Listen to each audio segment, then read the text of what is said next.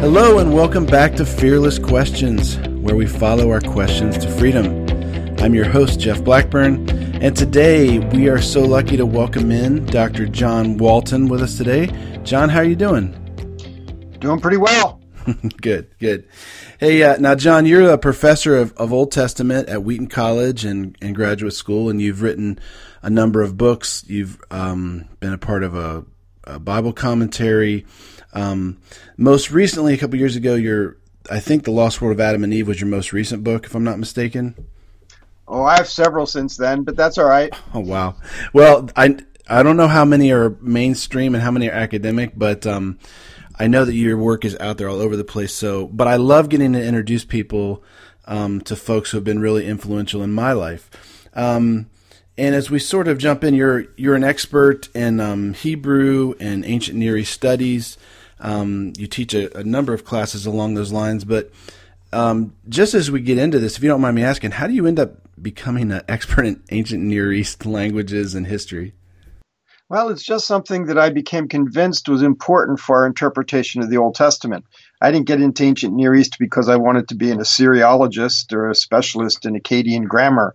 I got into it because I saw that the texts of the ancient world could provide a window to the world of the Old Testament. And if they provide a window, that means that they can be important for our interpretation. So, really, in that sense, ancient Near East was a means to an end. Okay, all right. Well, um, just as we jump in here, and um, I want to give people a heads up that you're you have the ability. You're you really are one of the great experts in this area, and um, one of the things that I love about your work is that you have the capacity to communicate deep truths and complicated things in a way that's very accessible for everyday folks as well, uh, myself included.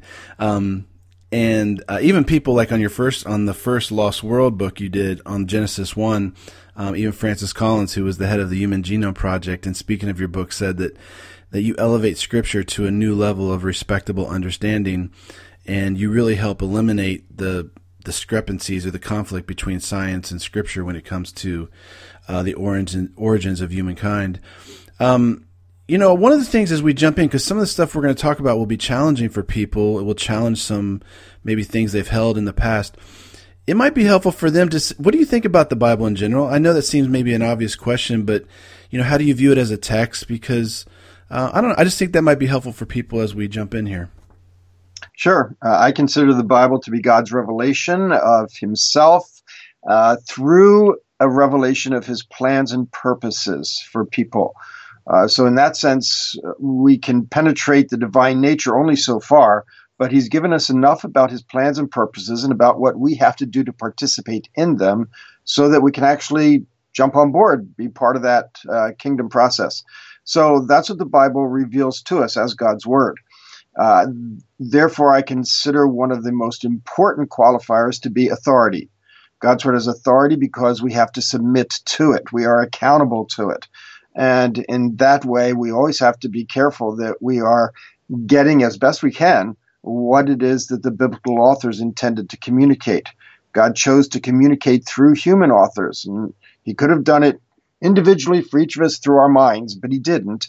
Um, he chose to use human authors in a particular time and culture, and so we have an obligation to um, to try to understand what is being said by those authors.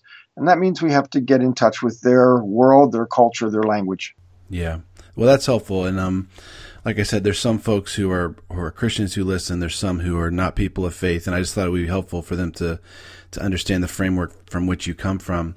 Um, you know, I think we can both of your books that I that I think are, are, very accessible at the popular level are the Lost World books. You have the Lost World Genesis one, and then the Lost World of Adam and Eve, which is where I first became exposed to your work. Um, but they sort of blend together in my in my observation, um, and so we might bounce back and forth between them, even though we'll stay a lot in the Adam and Eve book. Um, but for many people who sort of grew up in church, or frankly, even if they just watch television and seen images of the story of Adam and Eve, um, you know, it kind of goes this Adam guy gets inflated out of dust, naked. God decides he's not complete and needs something, so he knocks him out, grabs a rib, and does a ma- second magic trick and God sews them some leaves together so that the Sunday school children won't be traumatized. And next thing you know, Eve's eating an apple. Adam says, sounds cool. And all of a sudden, God shows up and tells everybody to get out of the pool. So, you know, that's the story we hear. Uh, but when looking at the story of Adam and Eve, um, you say there's a number of issues that are rolled together, and you don't think they need to be. And I, and I know this is a long intro to a question, but uh, I also just want to say when I first heard you unbundle these things of Adam and Eve, particularly in these four categories, I listened to it no less than 25 times over the course of two or three months because I just could not believe how like mind-boggling. Something that seems simple and obvious once you showed us could be there. So just giving people heads up this blew my mind. Maybe it will for them maybe it won't. But what would you say are the things that people often bundle together with the story of adam and eve that you don't think need to be bundled together? Well we typically read texts from our own vantage point uh, from our own modern culture. Uh, I eventually come to refer to that as our cultural river. Uh, despite what we may think of the cultural aspects around us, um, we're in it. If we resist it, we're still in it. If we swim with it, we're still in it. And so we have we have this cultural river, and we tend to think that the Bible is addressing our cultural river, and we read it from our cultural river because that's the only one we've got. Mm-hmm. As a result, we tend to impose things on the text that don't belong there. Part of our cultural river is that we are extremely materialistic, no matter whether we're people of faith or not. We live in a world that values science, that uh, elevates the material above other aspects, and that's kind of the world that we're in. And so we tend to read the Bible through a materialistic perspective. Um, our thinking is that if the Bible is true, then it's going to be true in our world of thinking. And I think that's one of the things that that is an obstacle to us because we um, we end up making the Bible address questions which it was never intended to question. So when we read about Adam from dust and Eve from Adam's side or from his rib, um, we immediately start thinking about science and human origins and comparing it to evolution and things of that sort, all from our cultural river, all from our vantage point, asking our questions. And I think that's what causes us the problems. We have to try to think of it more in an ancient worldview in their cultural river, which did not anticipate ours. Hmm. Well, and I've heard you talk about, and, that, and that's helpful. And I've heard you break this down, and I'm just going to I hope as a service to my listeners, kind of walk them through the process I went through with you. And you, I heard you break it down into Adam and Eve could be talked about. We talk about them in terms of the biological material origins of human beings. Um, we talk about the historicity of Adam and Eve, sort of the nature of image of God on mankind, and then the origins of sin. And in those four areas, I, I, there's a number of things you write about, and we can't go into the, all the depth. They'll have to read the books for that. But I wonder if we might just be able to touch on some of that, like individually. Like maybe we'll start with the biological um, origin of, of human beings, and just sort of um, what some of the things that you think along the lines of what you're saying. We've we've looked through these cultural lenses.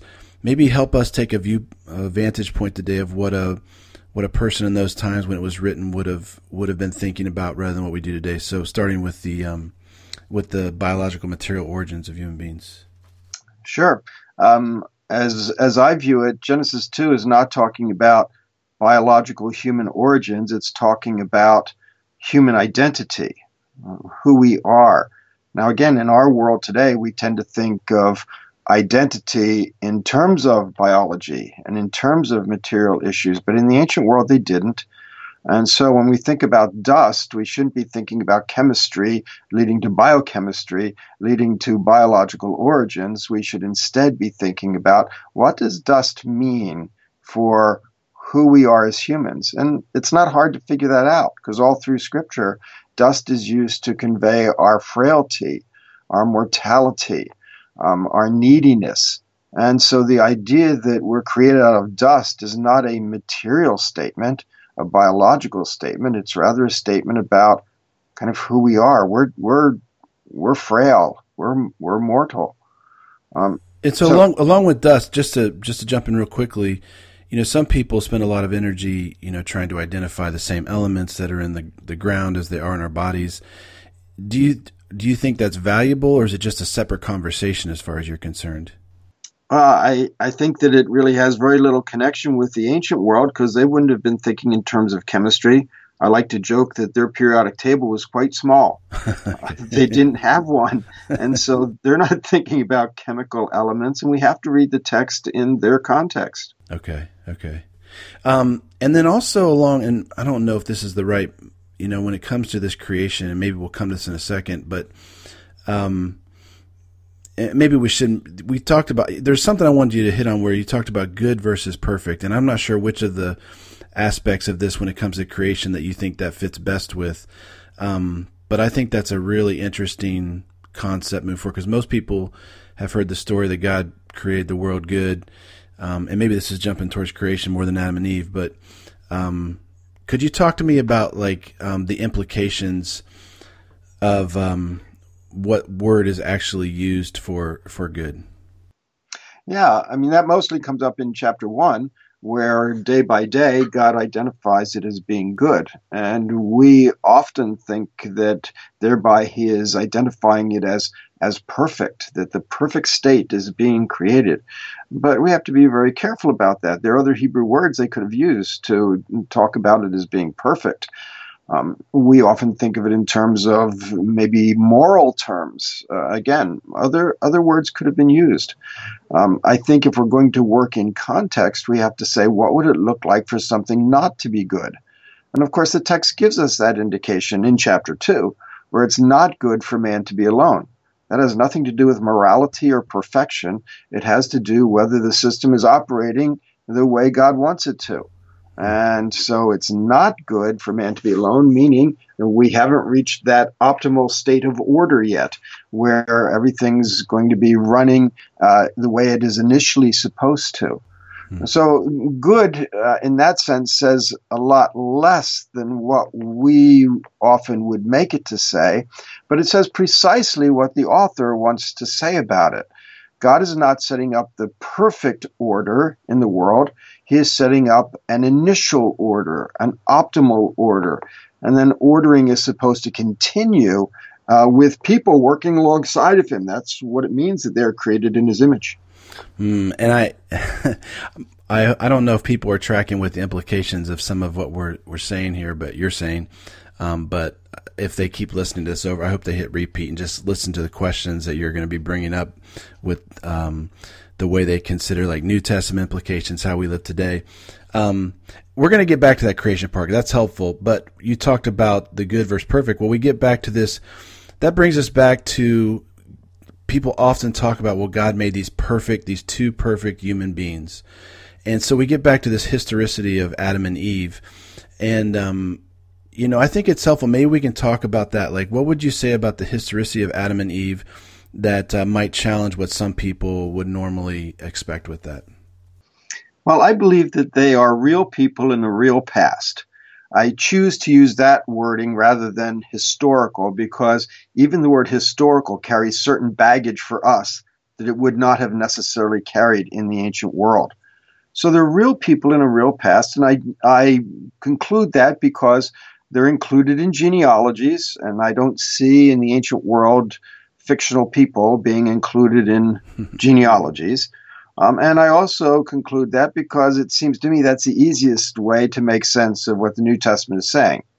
There are ways around that, and other people take them, but at this point, I'm very content to see them as real people in a real past. Having said that, however, I think that's important for the theology but that doesn't mean that they are necessarily what we have made them to be biologically. That is, even as real people in a real past, that doesn't necessarily mean that they are the first and only human beings around. Hmm. And that's something that I'm unbundling, uh, suggesting that we keep the science question separate from the text and theology question. Hmm. And that's gonna that's gonna feel threatening to some people, just as you take that turn there. Um, yes. And um, so before you even jump into that any further, maybe just maybe we can take the turn by even just um, helping them understand what the name Adam means. Sure. Um, when the text uses Adam, that's that's just humanity, and often in Genesis two and three, almost always, it has the definite article on it, Ha-Adam, and that means that it's not a personal name. Um, it's referring to humanity, and furthermore, the um, the the collective nature of that is very important. That God creates humanity uh, that's what Genesis 1 says. And so we have that, that aspect. Um, you know, I talk about Adam and Eve as real people in a real past. But at the same time, I have to say those are not their real names because those are Hebrew names. And Hebrew as a language doesn't even form until toward the end of the second millennium.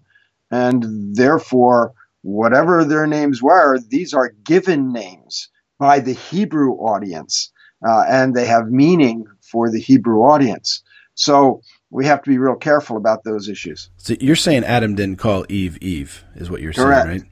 I, would go for honey or dear, but anyway, um, no, it's. Uh, but that that seems like such a simple thing to say, and and honestly, it sounds obvious when you just bring up the fact that well, that language wasn't even there when this original Adam and Eve would have been there. So, um, I, I, I, just give people a quick second there to let their mind kind of recalibrate because, um, yeah, those are just like little mind blowing moments. Um, well, that's the problem with all of this, Jeff, because it's so much information that people haven't thought about before. It's tough to wrap your brain around it. Yeah, and I and I do hope as we kind of walk through this today, it really is my hope that just that it would help people loosen their grip on um, the the certainty which which they they talk about the Old Testament stories, um, particularly this, the stories of origin, and because they have such profound implications and, and grander theologies throughout Scripture. Um, and, and that sense of certainty is often expressed by the idea that I read the Bible literally. Yeah. But of course, if we're really reading it literally, we have to read it literally based on the Hebrew words and ideas and based on what the author meant to say. Right, and and some people understand this, but you've you've mentioned that there's there's inspired um, you consider the Bible inspired, but the translations are just that, right? Exactly. Yeah. Translations are approximations, our best best shot. So even though, but we, I mean, the average person is going to say, "Well, can I even trust my Bible?" But you're saying yes, but just keep that in mind that it's not necessarily the translation is a translation of something inspired, not necessarily inspired in those exact words itself. Is that well, translations are as reliable as we can make them, and we've made a lot of progress on that to, to put them reliably in another language. But the fact is, if it's another language, you can't always convey exactly the meaning that the word had in Hebrew into an English word. And that means that a translation is always going to have its limitations. Mm-hmm. And this is this is side this is a side conversation, but I always enjoy pointing things out to, to my friends that this is like so when you see maybe folks from Islam that do not want to see the Quran translated, it's that principle at work, which is actually it's a respectable principle, whether you agree yeah. that it's necessary or not. It's it's a respectable idea. Um, well, let's let's take another step and just keep pulling strings here. Like, what about the nature of the image of God that we always talk about that that humankind was made in God's image, and we hear that often. Like that gives people um, their value. Um, mm-hmm. But would you kind of contrast what is often used of as the image of God and what you see the, the original text describing as the image of God? Sure. Again, our our current way of thinking, which is often so material uh, in nature, has often tried to formulate the image of God as something material, or at least uh, to talk about uh, the ways in which we are different from animals. There's no question that the image of God differentiates us from animals, but that does not mean that everything that differentiates us from animals is the image of God. So you can't say, well, the image of God must be our self consciousness or our God consciousness, any more than you can say that it's our opposable thumbs. It's not just the things that differentiate us from animals. Instead, the Bible talks about the image of God as that which gives people their God given purpose. And so when it talks about he made them in the image of God, it talks about their functions to subdue and rule. And the image of God then gives us our identity, our identity as uh, ones who work alongside of God to continue in the process of bringing order. that is an identity that animals don't have. So it differentiates us from animals. But it's not in terms of neuroscientific capacities or psychological mindsets or physical attributes. It's in terms of our identity and our roles as God created us. Um, as such, we can use the way images were used in the ancient world, which we should take account of, and talk about how we uh, kind of represent God in this world, as images represented the God or as images represented the king. Mm-hmm. Um, but it's those kinds of issues that, and in that sense, then the image of God is not something that can evolve because it's not physical. Okay. It's a God given task. And therefore, whatever you think of evolution, the image of God can't evolve. Hmm. Furthermore, the image of God is collective. We are, humanity is the image of God. Um, and I would say Christians can understand that in the same way that we talk about the body of Christ. We corporately are the body of Christ. We wouldn't say that each one of us is the body of Christ. Rather, each one of us are part of the body of Christ. And it's the same thing with image. Each one of us is not the image of God. Corporately, humanity is the image of God, and each one of us have a part in that. Hmm.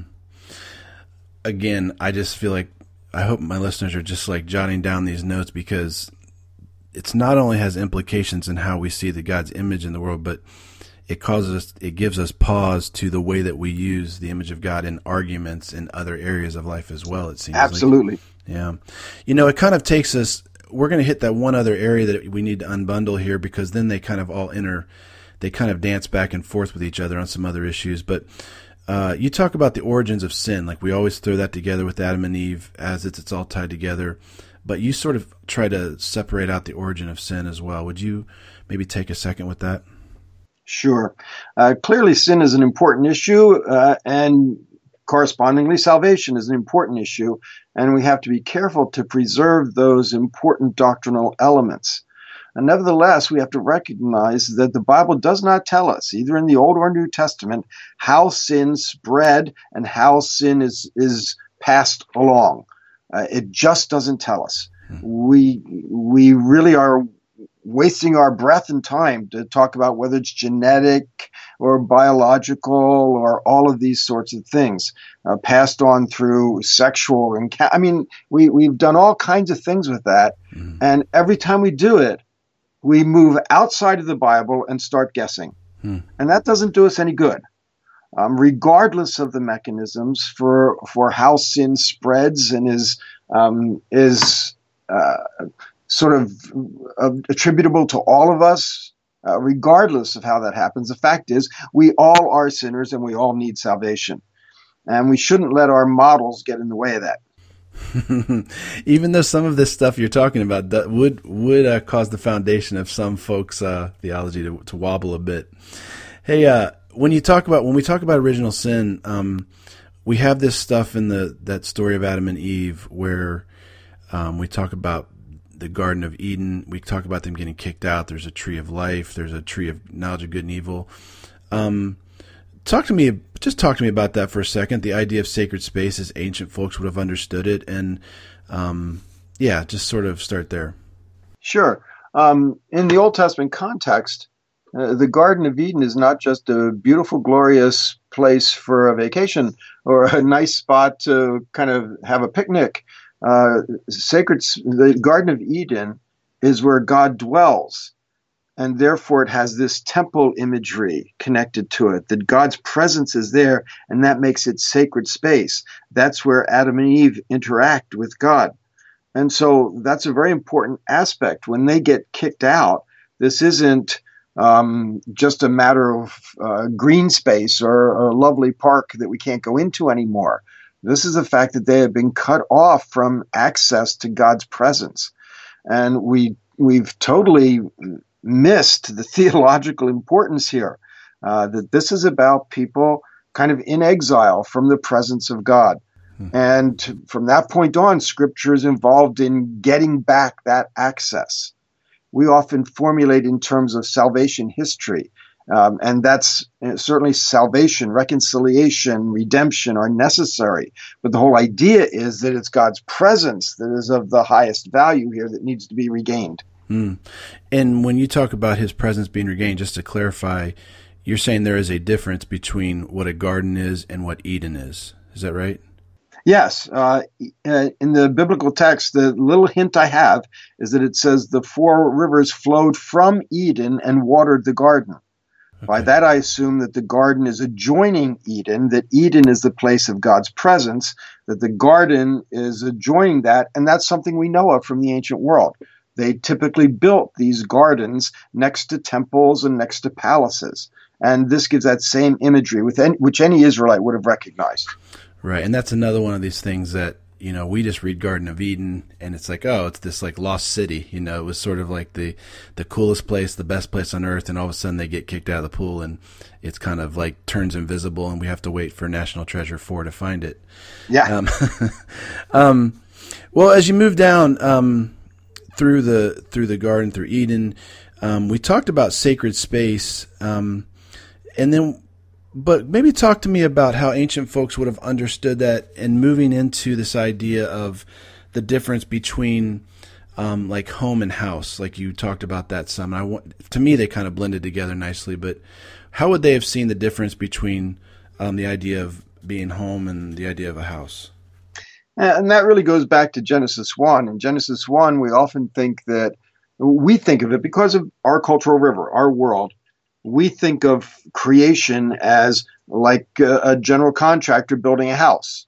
And so, um, you know, we might think of the cosmic house. You know, it's it's walls and roof and foundation and heating and air conditioning and those kinds of things that we connect with a house. Um, that's what we would think a creation account would do. And I've tried to build the case that in the ancient world, they're not so much interested in the origins of the house, they're interested in the origins of the home. And the home is where your story comes to life. Your home is where you find your identity. Your home uh, is the order that you bring to your life. And so they're not so much concerned um, about the material aspects, although they have to be there. You can't have the home without the house, mm-hmm. at least in our Western ways of thinking. Other cultures are different, but uh, they, they, it's the home that's important. So I would say that Genesis one is is a home story, talking about the origins of the home, rather than a house story, talking about the origins of the house. In that way, another analogy that I use is that you could think of Genesis 1 as sort of a mission statement and vision statement for the cosmos that talks about cosmic identity. That's the home, more than cosmic origins if we think in material terms. Hmm. And and I, it's hard enough for me to jump back and forth between these, so I hope um, I'm just I know I keep saying this, but I this is sort of like inviting the professor into a classroom and everybody's minds just getting blown. Just jot the notes down and, and we're gonna have to lean into it at a later date, I think, and read your books to help make sense of it. But I wanted to just if you could touch for a second on some of the problems. Um, and when I say problems, not that they are problems, but for the average reader who hasn't considered um, maybe some of the challenges between the creation accounts given in Genesis one and two that you deal with. Um, you started to touch on that with the with how they see, you know, what the purposes of a family would be. But what are some of the other issues between Genesis one and two that people may not even have considered that you deal with? You mean in terms of connecting to our world, or well, between Genesis one and two textually? I just mean textually. Like the people, they just read through Genesis and don't even stop to say, "Oh, wait, this doesn't match up." What's yeah, you know, yeah. Uh, many people, of course, uh, automatically think that Genesis 2 um, is going back and giving you a, a recapitulation of day six. Um, we read day six in Genesis 1, God created people, and now people read Genesis 2 as okay, this is more detail about what happened on day 6 mm-hmm. um, actually, there are there are lots of reasons not to take it that way. The uh, the idea that uh, we have day six going on is because we think that somehow Adam and Eve are the two people represented in Genesis 1. But Genesis 1 doesn't even talk about two people, it talks about a population, humanity. And so there's, there's really not so much reason to connect those. Furthermore, we have the introductory statement in Genesis 2 4, which transitions us from the seven days to Adam and Eve. And that's the first of uh, 11 such transitions in the book of Genesis. And those transitions never introduce a recapitulation, they typically introduce a sequel. And that leads us to think that Adam and Eve are not necessarily the people spoken of in Genesis 1, though of course they could be. Hmm. Uh, so there are just some of those things that should lead us to a little more caution hmm. as we think about, you know, kind of what's the relationship between these two chapters. Hmm. Thank you. And like I said, this is why at the beginning I, I wanted people to understand that you actually hold a very high view of Scripture, but these are things that have to be looked at and like made sense of. Um, I'm going to keep asking you this, just like we're just popping out these like trouble questions that you're going to help make sense for us. Okay.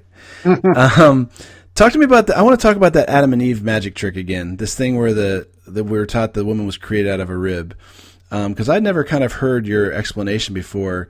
Um, tell me why you think it could have meant something else than just the than just grabbing this rib out of out of Adam. Sure. Well, when we uh, the way we always understand what words mean in Hebrew Bible is by looking at how they're used. Uh, this one's problematic because there's no other context in the Old Testament where this word translated rib uh, is used to refer to something anatomical. Um, it's used um, a couple dozen times architecturally, but there it talks about this side or that side, or the north side or the south side, and therefore the idea that it refers to side rather than rib is more defensible. And these ideas exist all the way back in the history of interpretation, uh, this sort of controversy. Um, so the idea that God took one of Adam's sides, uh, and Adam only has two of them, two sides, and so this is kind of a cut him in half kind of deal. Um, and people, it's interesting that our modern response is often, wow, that's pretty radical surgery. But of course, why in the world would an ancient Israelite be thinking surgery? Uh, that's our way of thinking, not yeah. their way of thinking. Yeah. And they're thinking in terms of what we could call ontology, the essential nature of man and woman. And this is indicating that that essential nature is equal. Um, they're the same stuff. Remember, Adam just had named the animals looking for someone who would help him in sacred space. Hmm. And none of them had that role or uh, function available. But now, woman, he sees that she is the same as him, not just another creature of a different sort. So, same ontology. That also comes into the idea that you might remember in the book that I talk about Adam seeing this in a vision Mm-hmm. He's not on the operating table in the surgical room. uh, he's seeing a vision. And in his vision, he sees himself cut in two and the one part of him made into woman. And so that gives him the idea of identity. Again, that's why I call it an account of human identity. This is who we are. Yeah.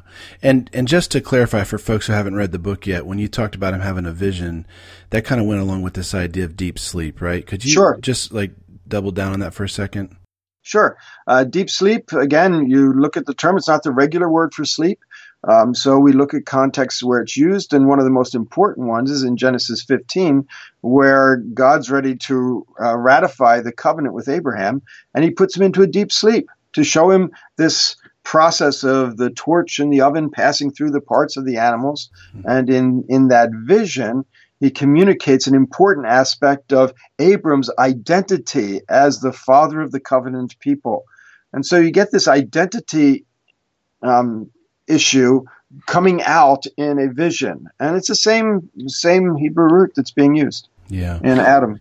And and that's helpful because you know sometimes it makes much more sense than when someone's trying to when people intuitively have this deep confidence in scripture but then if you read that as if you know God is in the, the Garden of Eden and the animals are doing sort of a Snow White, bringing him surgical equipment, you know, while he pulls out a rib. Yeah. It just yeah. gets really crazy really fast. Get those latex gloves on. Yeah, yeah right. Um, of course, we believe the dust would have been holy at that point. Um, no, let's, uh, I'm, I'm just going to keep, keep pe- peppering you here with these different issues. Um, talk to me for a second, if you would, about the importance of vocational function in ancient literature. Um, this is one that has major implications um, for New Testament theology, and I know in your Adam and Eve book you even brought in Tom Wright to to talk about this. But but especially just in the Old Testament and the ancient literature, talk to me about the importance of vocation. Yeah, uh, again, this ties into the image of God. What is it that God has created humans for? Um, there's there's a purpose, and the, the Bible's very interested in the reader's understanding the purpose, not the material stuff. But what are we supposed to do? The image of God shows that we are intended to be vice regents. We are supposed to work alongside God to continue the process of bringing order. Again, this is the idea that we are participating in God's plans and purposes. And so we are in his image, we work alongside him, and order bringing is the idea. Hmm. Um, that process was short circuited when we decided we wanted to build order around ourselves instead of building order around God. Hmm. And that, of course, is the story of our human fallenness. Hmm. And are you comfortable kind of? I know you're not trying to summarize Tom's work, but just the idea then of like when we have this idea of the vocation of Adam, um, how do we think of Adam then the vocation of Adam in the New Testament, like as it transfers to mankind? Um, is there any kind of summary statements you might offer of that for New Testament, or would you just say tell to read N.T. Wright's work? Well, the of course I'm not a New Testament person. That's why I had had Tom uh, help out on that point. But certainly, I would see the vocation. Uh, I don't know that the New Testament is talking about the vocation of Adam. It's talking about our relationship with Adam and the way that we are subject to the same sorts of uh, scenario that is seen as having been set up through him.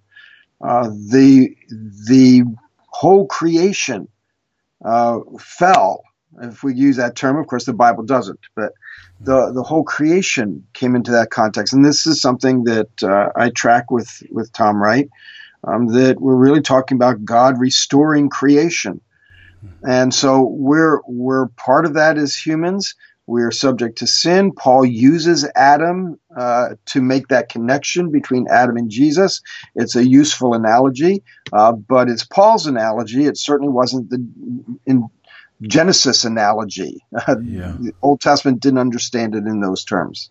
And along with that, when we jump back to the Old Testament, I've heard you say something about we aren't gardeners. Like we we sometimes misunderstand that. Um, did I hear you say we're more like priests then? Like, because I'm thinking sure. about what we're called to do, this like vocation that humankind is called to. Um, maybe just restate that one more time for folks as sure. we keep trying to get. I get that from Gen- I get that from Genesis two fifteen uh, where it talks about uh, to uh, serve and keep or work and keep. And it makes us think that, um, again, if we only think of the garden as a garden, then we're gardeners and we're doing landscaping and pruning and planting and harvesting and those kinds of things. But the Bible's not presenting the Garden of Eden as as in that mundane way. Uh, this is sacred space and we are caretakers of sacred space, and that's what priests are. Uh, priests aren't just people who offer sacrifices; they are charged with the preservation of sacred space. That's why sacrifices are part of their job description. Mm. But those terms in Genesis 2:15, work and keep, are priestly terms, and they're used for the work of priests in sacred space. And so I see that as as a very important distinction to draw when we consider what it is that Adam and Eve are doing in the garden.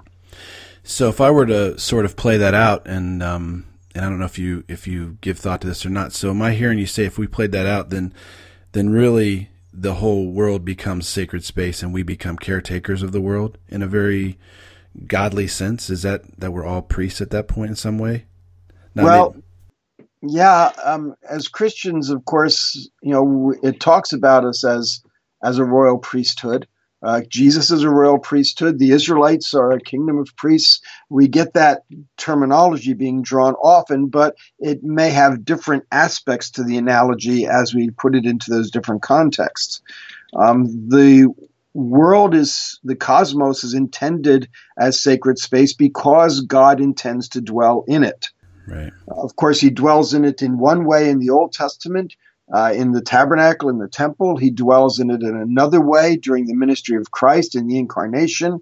He dwells in it in another way in the after Pentecost with the, the Holy Spirit, and we are the temple. And there's still yet other ways to come in new creation, as Revelation 21 and 22 clarifies. Hmm.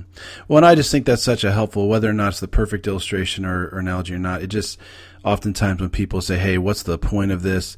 it gives this helpful imagery of like, oh, this is sacred space. These people I encounter are sacred, and I've been called to be a caretaker of, of the world and the people around me. And it's it's just um, it kind of puts flesh on it. I think uh, from Old Testament stuff to our modern day society, even.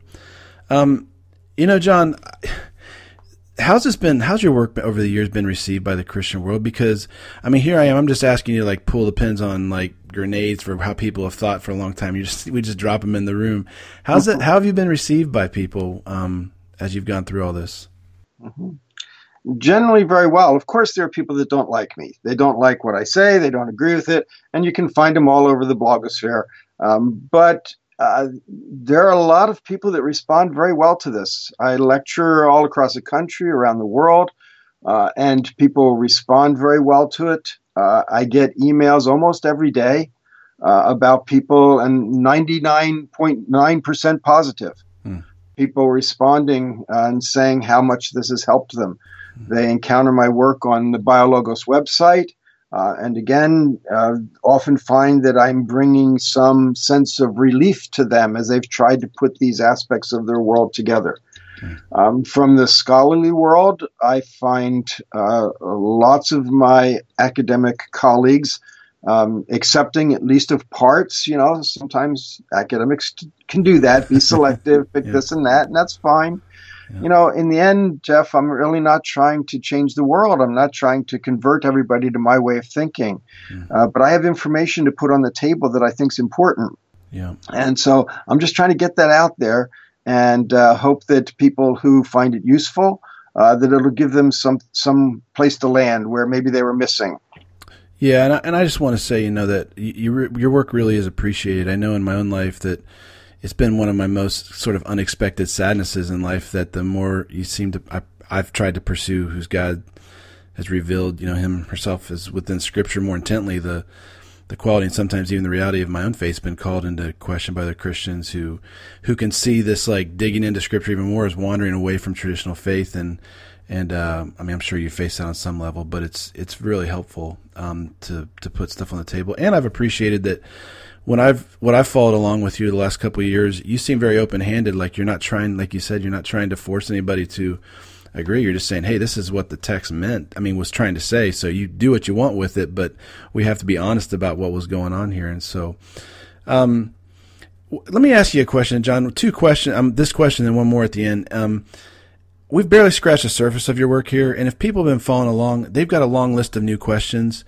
What would you say to someone that's it's it can be a little bit unstabilizing almost with their faith when they start to hear like, wait, the Bible's not exactly what I thought it was what do what would you say to somebody like that? Well, I hope that I can constantly, day by day, find out that the Bible wasn't what I thought it was. Yeah. I think it's really important that we consider ourselves to always be in a learning process, on a on a learning curve. And the day where I can't be surprised by the text anymore is a day where I should just hang it up. so I think we should welcome uh, the idea that there's still things out there that we're trying to figure out and that we don't know yet. Okay. So I think that's that's kind of an important aspect. Well, okay. And and John, one of the things I always like to ask people is, you know, what are the questions you wish more people were asking? You're you're digging into all this stuff, but what is it that you wish others were asking more of? Well, I still wish more people were asking questions about what did this mean in the ancient world. Uh, to me, that's a simple matter of having a consistent hermeneutic. If the authors were moved by the Holy Spirit and they're carrying the authority of God, then what they meant is important. And that's just a consistent methodology that that if we don't have it, well then we're just making things up. So I wish more people were, were working with that. Um, I I would really like to see more attention being given, and it is increasingly being given, uh, to sort of the history of interpretation on all of this. Um, there are things that I'm saying that uh, would have existed back in the intertestamental period, in the rabbis, in the early Christian writers. Um, and people are starting to research some of those. At the same time, we recognize that, especially the early Christian writers, uh, no, really all of them, uh, were, were not asking the same kinds of questions we are of the text. Um, they were doing a different sort of thing than the kind of exegesis that we do when we try to recover an ancient world. They had no way to recover the ancient world. And of course, through most of the early periods of church history to the Reformation, they didn't have Hebrew to use. so they weren't trying to do the same thing that we're doing. Hmm. So good, man. Um, I'm still kind of thinking about the fact that Adam didn't call Eve Eve and Eve didn't call Adam Adam. I'm, I'm going to struggle with that one for a while. Um, how do people get a hold of you? You've got the Lost World of Genesis 1 and the Lost World of Adam and Eve books. These are accessible books for people to read if they're interested in in digging into any aspect of this. Are there other ways you mentioned a website that people can check out to follow your work? Yeah, well, of course, I've got my Wheaton College website. That doesn't have too much information on it. You can go into YouTube and Google my name, and there are dozens and dozens and dozens of presentations, many of them repetitive. Um, there are there are more Lost World books. We've got uh, you know the Lost World of Scripture uh, came out between the two Genesis ones. Okay. Lost World of the Flood is coming in March, and the Lost World of Torah is coming about a year from now. Um, also, people can look at um, a new product that I was involved in, uh, the Cultural Background Study Bible. Okay. Uh, it's an NIV or NKJV. And uh, that has, of course, is a study Bible with all of this cultural information historical, geographical, archaeological, manners and customs, uh, ancient literature, all built into the, the notes. Hmm. And so people can access the, uh, the ancient world there. Hmm. That's great, John. And John, I just want to say, one of, your work has really um, undergirded some of Fearless Questions is about this idea that we don't want to be afraid of the truth. Like fear tends to drive out love, and I just love that your work invites us to to challenge things that that look challenging in Scripture, and that we don't have to be afraid of what we find because um, if it really is true, it should resonate with all the different areas, whether it be science, theology, history, and, all the rest. And so your work is really, really valuable, and um, just really appreciate what you're doing, and appreciate you spending some of your time to come on and um, share with me and the folks listening. So thanks so much, John. Happy to do it.